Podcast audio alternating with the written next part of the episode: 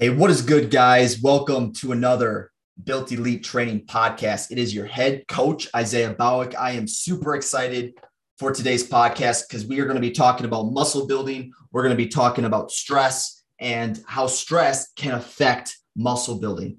Um, no matter who you are, no matter what part of the journey you are on, there's going to be a part of your life that you are going to have stress. Everybody has stress. It could be a lot of stress. It could be a little stress. It could be um, stress throughout a week and it goes on, it goes off. Um, I can tell you something. Um, I have always seen this, especially for my coaching, the last seven years of my coaching. My goal and my objective as a coach and also as a natural athlete is to um, keep stress as low as I can so I can get the best and most amazing effects of muscle building, especially as a natural. Um, today, we're going to be talking about how stress affects muscle building. Um, stress does affect fat loss too, but I'm going to be talking about that in a different podcast. Today, we're going to be breaking down, um, you know, what cortisol is, you know, the stress hormone, where does it come from, you know, the functions of it.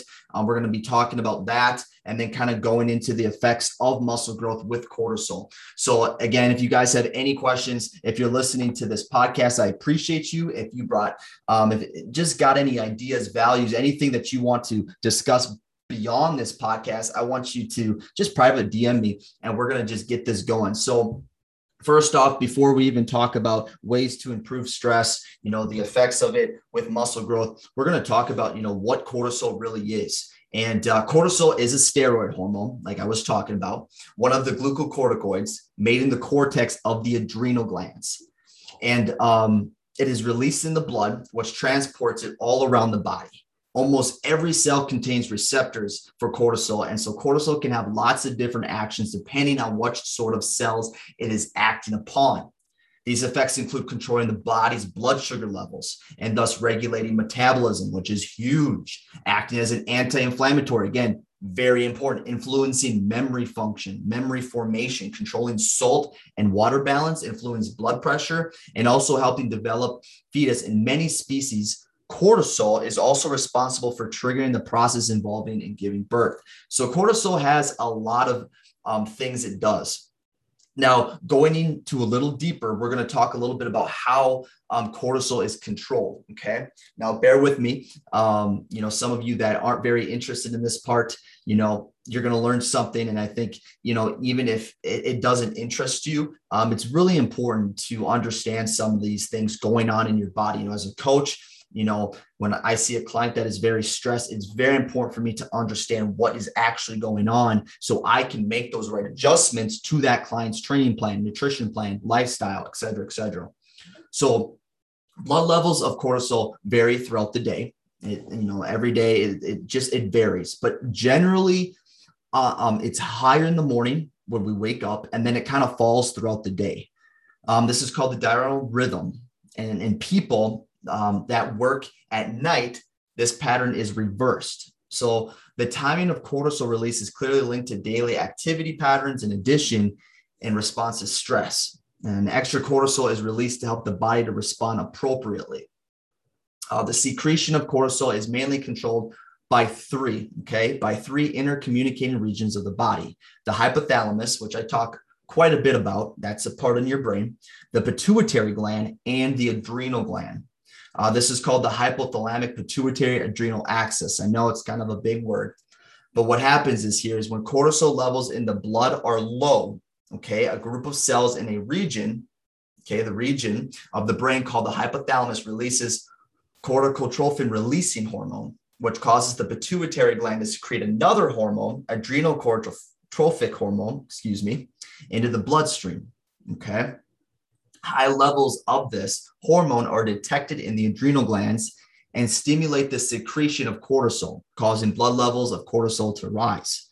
Now, as the cortisol levels rise, they start to block the release of corticotrophin releasing hormone from the hypothalamus and the adrenal corticotrophic hormone from the pituitary. As a result, um, that hormone level, the levels start to drop, which then leads to a drop in cortisol levels. This is called the negative feedback loop.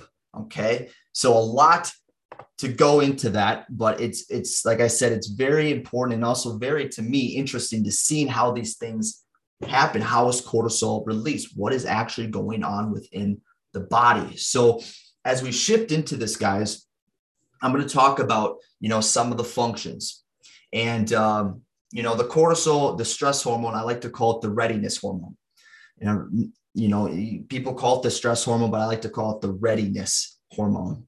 Um, its main purpose is to make sure you're capable of facing and potentially threatening situations. Okay, you know, a bear coming your way, someone coming at you trying to kill you, anything really, um, for that alertness. Okay, um, but let's let's break down some of these functions here. Okay, so number one, it increases wakefulness, focus, energy, and drive. Okay, um, it does so by raising adrenaline.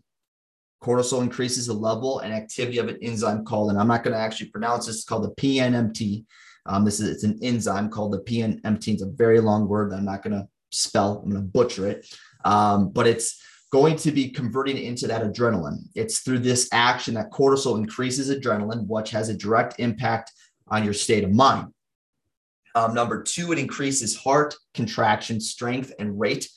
Um, this helps with oxygen transport to muscles and the clearance of metabolites. And this is also done via the increase of adrenaline. Okay. Um, it also increases muscle contraction strength. This is the third impact of increased adrenaline. Big one here, number four of the function of cortisol. It mobilizes stored energy. Okay. Now listen in here. It does so by keeping you running out. I'm sorry. It, I'm going to re-say this here. It does so to keep you from running out of fuel when you're fighting that saber-tooth tiger or fleeing from it. Okay. This is a non-selective process, meaning that all potential energy sources can be broken down and mobilized by cortisol, muscle and liver glycogen, fatty acids from body fat, and amino acids from muscle tissue. Okay.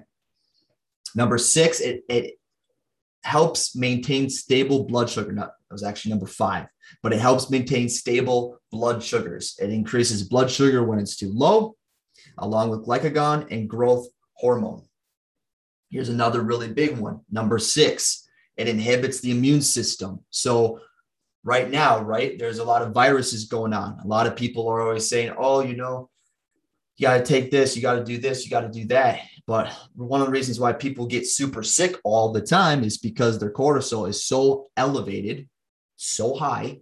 I'm, I, I will say this all the time is the people that don't lose the fat in my training, in my programming, is the ones that have the highest stress in their life. Okay. So let's talk about this function with the immune system. Okay. This happens so you'll have more resources to fight the enemy pretty much. You know, we want this. Now, as soon as cortisol levels go down, it will be brought back up to force and repair the damage from the battle. It's again, cortisol, its job is to tell the body it's facing danger. Um, and you can't dissociate cortisol from one of its functions. When it's elevated, all of the six things above will happen. Everything that I just talked about. So cortisol is actually quite necessary. It's essential to have a boost in cortisol when you're fighting a tiger, deadlifting a PR, or trying to tackle a running back, like literally everything. But it stays elevated for too long, it can have negative effects. Okay. Let's take a look at these effects because there's a lot of them. But today we're going to be talking about the muscle building. So it's very important to understand that you guys are controlling these these stress responses, you know, the stress of not managing your time. You know, sometimes there's going to be stress in your life, like a passing of a family member, which, you know, those are things that aren't going to always come. But there's also a lot of stress that you can, you know, manage and control. But lots of times people go through this crazy cycle of elevated cortisol constantly, constantly, constantly. And they don't actually get to that next level within their physique and they don't actually see the recovery they want to see.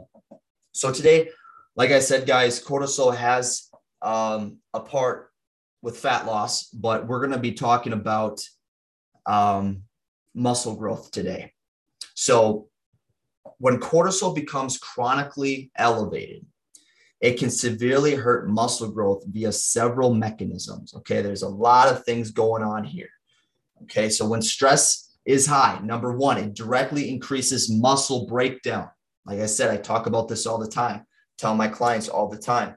When you're when you're telling me you're not recovering well, and I ask on one of my check-in questions how their stress is, and it's very very elevated. What cortisol can be doing is breaking down muscle. Okay, the amount of muscle you build depends on the difference between protein breakdown, catabolism, and protein synthesis, anabolism. If you can increase protein breakdown, which cortisol does, it becomes a lot harder to be in a significantly positive balance. Okay. Number two, it decreases nutrient uptake by the muscles. This makes it harder to shuttle amino acids to the muscle to build new tissue and restore muscle glycogen stores.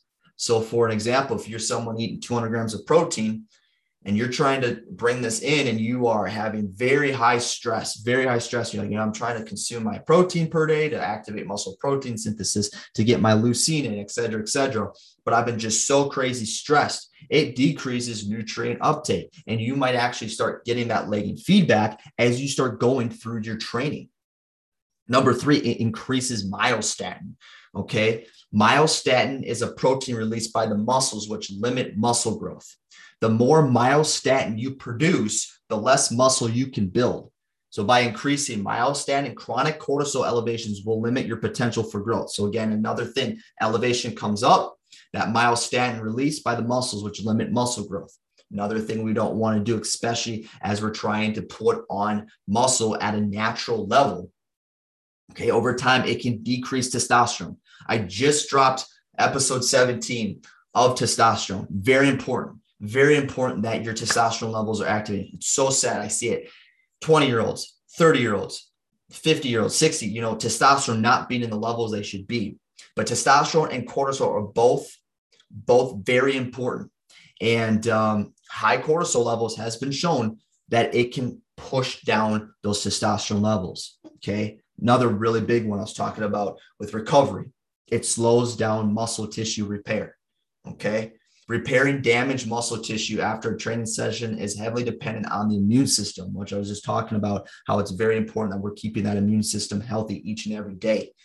Okay, chronic cortisol elevation weakens the immune system, making muscle damage repair less efficient. Okay. So let's talk about this here. That after a workout, okay, protein synthesis is elevated above baseline from anywhere between 24 to 36 hours. Um, this is a time frame to have to repair the damage and add new tissue. Okay. Now, if your immune system is weak, it might take you the full duration just to repair the damage you caused. Um, this means you don't have time in the enhanced state to add muscle. It's a reductant that that can make muscle growth a very slow process. And I see this a lot.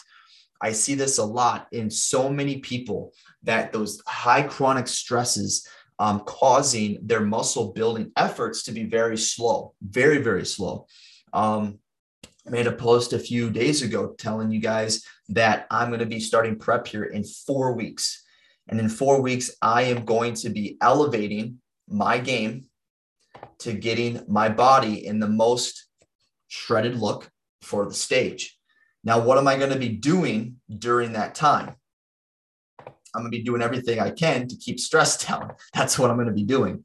And so it's super important, you guys, that you're taking these things seriously. I think a lot of people that come into their training, their muscle building um, program, their fat loss program, and they want to put on muscle, they want to get toned or whatever it is, but they're not doing the specific things they need to do every single day to keep that high stress hormone down. And again, cortisol does have many actual benefits. Like we need it to survive.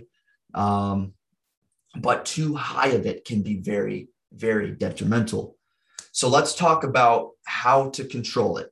Well, not necessarily how to control, you know, when, when I say control the cortisol levels, this is going to come down to your lifestyle. It's going to really come down to lifestyle practices, sunlight, going for walks, getting your seven to nine hours of sleep, training appropriately because there's several things training volume, training intensity, mental stressors, psychological stressors, and nutrition that play vital roles to helping keeping this down. And so, for an example, would be training volume. You know, something that I often see where people put way too much training volume in their mesocycles. I see this a lot with um, big group fitness type of training.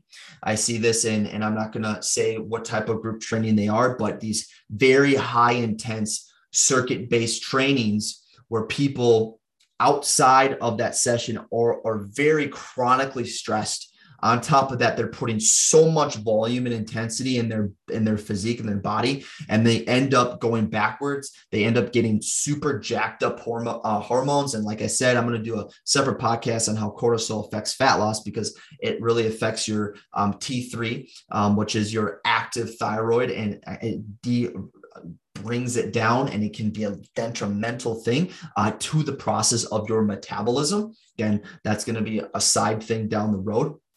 But you guys have to understand that managing volume in your training plan, managing intensity play a huge role of helping control your cortisol levels.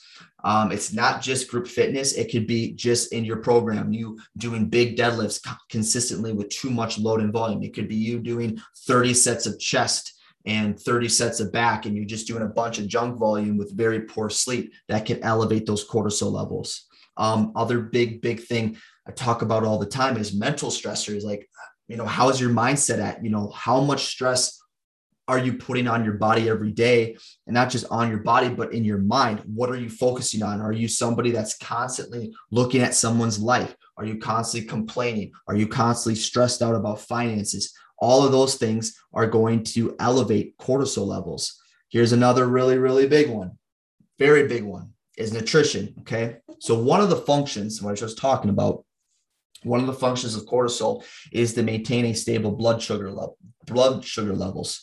Uh, cortisol increases it when it's too low. And uh, one way of minimizing cortisol is eating carbohydrates. That's going to be more specifically maintaining a normal blood sugar level. Again, this is one of the reasons why you got to have carbohydrates in your diet. I'm not saying you have to have a million grams of carbs. But what i'm trying to say is you have to find that that balance and that you know your body needs those carbohydrates to fuel the performance. This is a big thing where i see people in their training they're in chronic restrictive repro- approaches. They're having too low of carbohydrates. They're in a consistent caloric deficit. And i'm telling you you are going to have lagging feedback come into your mesocycles you're going to be consistently sore you're not going to see PRs. You're not going to see load progressions. You're not going to see rep progressions. You are going to stay in a plateau. And that's when a lot of people quit. So you have to understand that um, caloric deficits play a role in elevation of cortisol, not eating the amount of carbohydrates. And again, the amount of carbohydrates, I'm not going to throw out just some random number. Everybody is different. Um, it, it, depends on the season of nutrition that you are in. Are you in a build phase? Are you in a break phase? Are you in a maintenance? What phase are you in? Okay. Um, but it's under, you got to understand that. Um, and going into the other part of it with controlling it. So volume, intensity, psychological stressors, big, another really big one, nutrition. Nutrition plays a role. And I was just telling you about that, guys with the deficit. But some supplements that can help is vitamin D, magnesium. Um, vitamin D reduces the impact on cortisol and has on the conversion. Um, and uh, while it might not uh, directly decrease cortisol, it prevents excessive adrenaline production, uh, which can help prevent the central nervous system fatigue, dopamine, um, adrenaline depletion. Okay. So, you know, understanding that there are uh, vitamins like vitamin D, which is also something that we get from our sunshine, um, and magnesium, which is another very powerful, um, powerful mineral that we all need, guys. So that was the big spill out there, guys, talking about cortisol, the effects, what we need to do. And at the end of the day, guys, like I said, you know, I can break down the science, what is going on each and every second with this cortisol, but the big thing is it comes down to is lifestyle factors making sure you're managing your stress managing your volume your intensity with your training managing your sleep managing your nutrition. And a lot of that stuff i know it sounds very overwhelming because a lot of it is um, and that's why i've spent the last almost seven years mastering it and continuing to master it. Like I, I consider myself still a student to this day, even though I've been studying this stuff for the last seven years, doing it on myself through prep, uh, um, coaching my clients through it, but it's coming down to managing all of those things. So, guys, thank you so much for tuning in to episode 18 of the Built Elite Training Podcast. If you did find any value in today's podcast, please screenshot it, share it to Facebook, share it to Instagram, tag me in it at Isaiah Bowick. And again, I appreciate each one of you taking the time out of your day to listen in. If you found any value, again, you can always also reach out to me and I would love to hear from you. Or if there's some topics you guys want me to cover in the future, I would love to hear from you. So have a great day and we'll talk soon.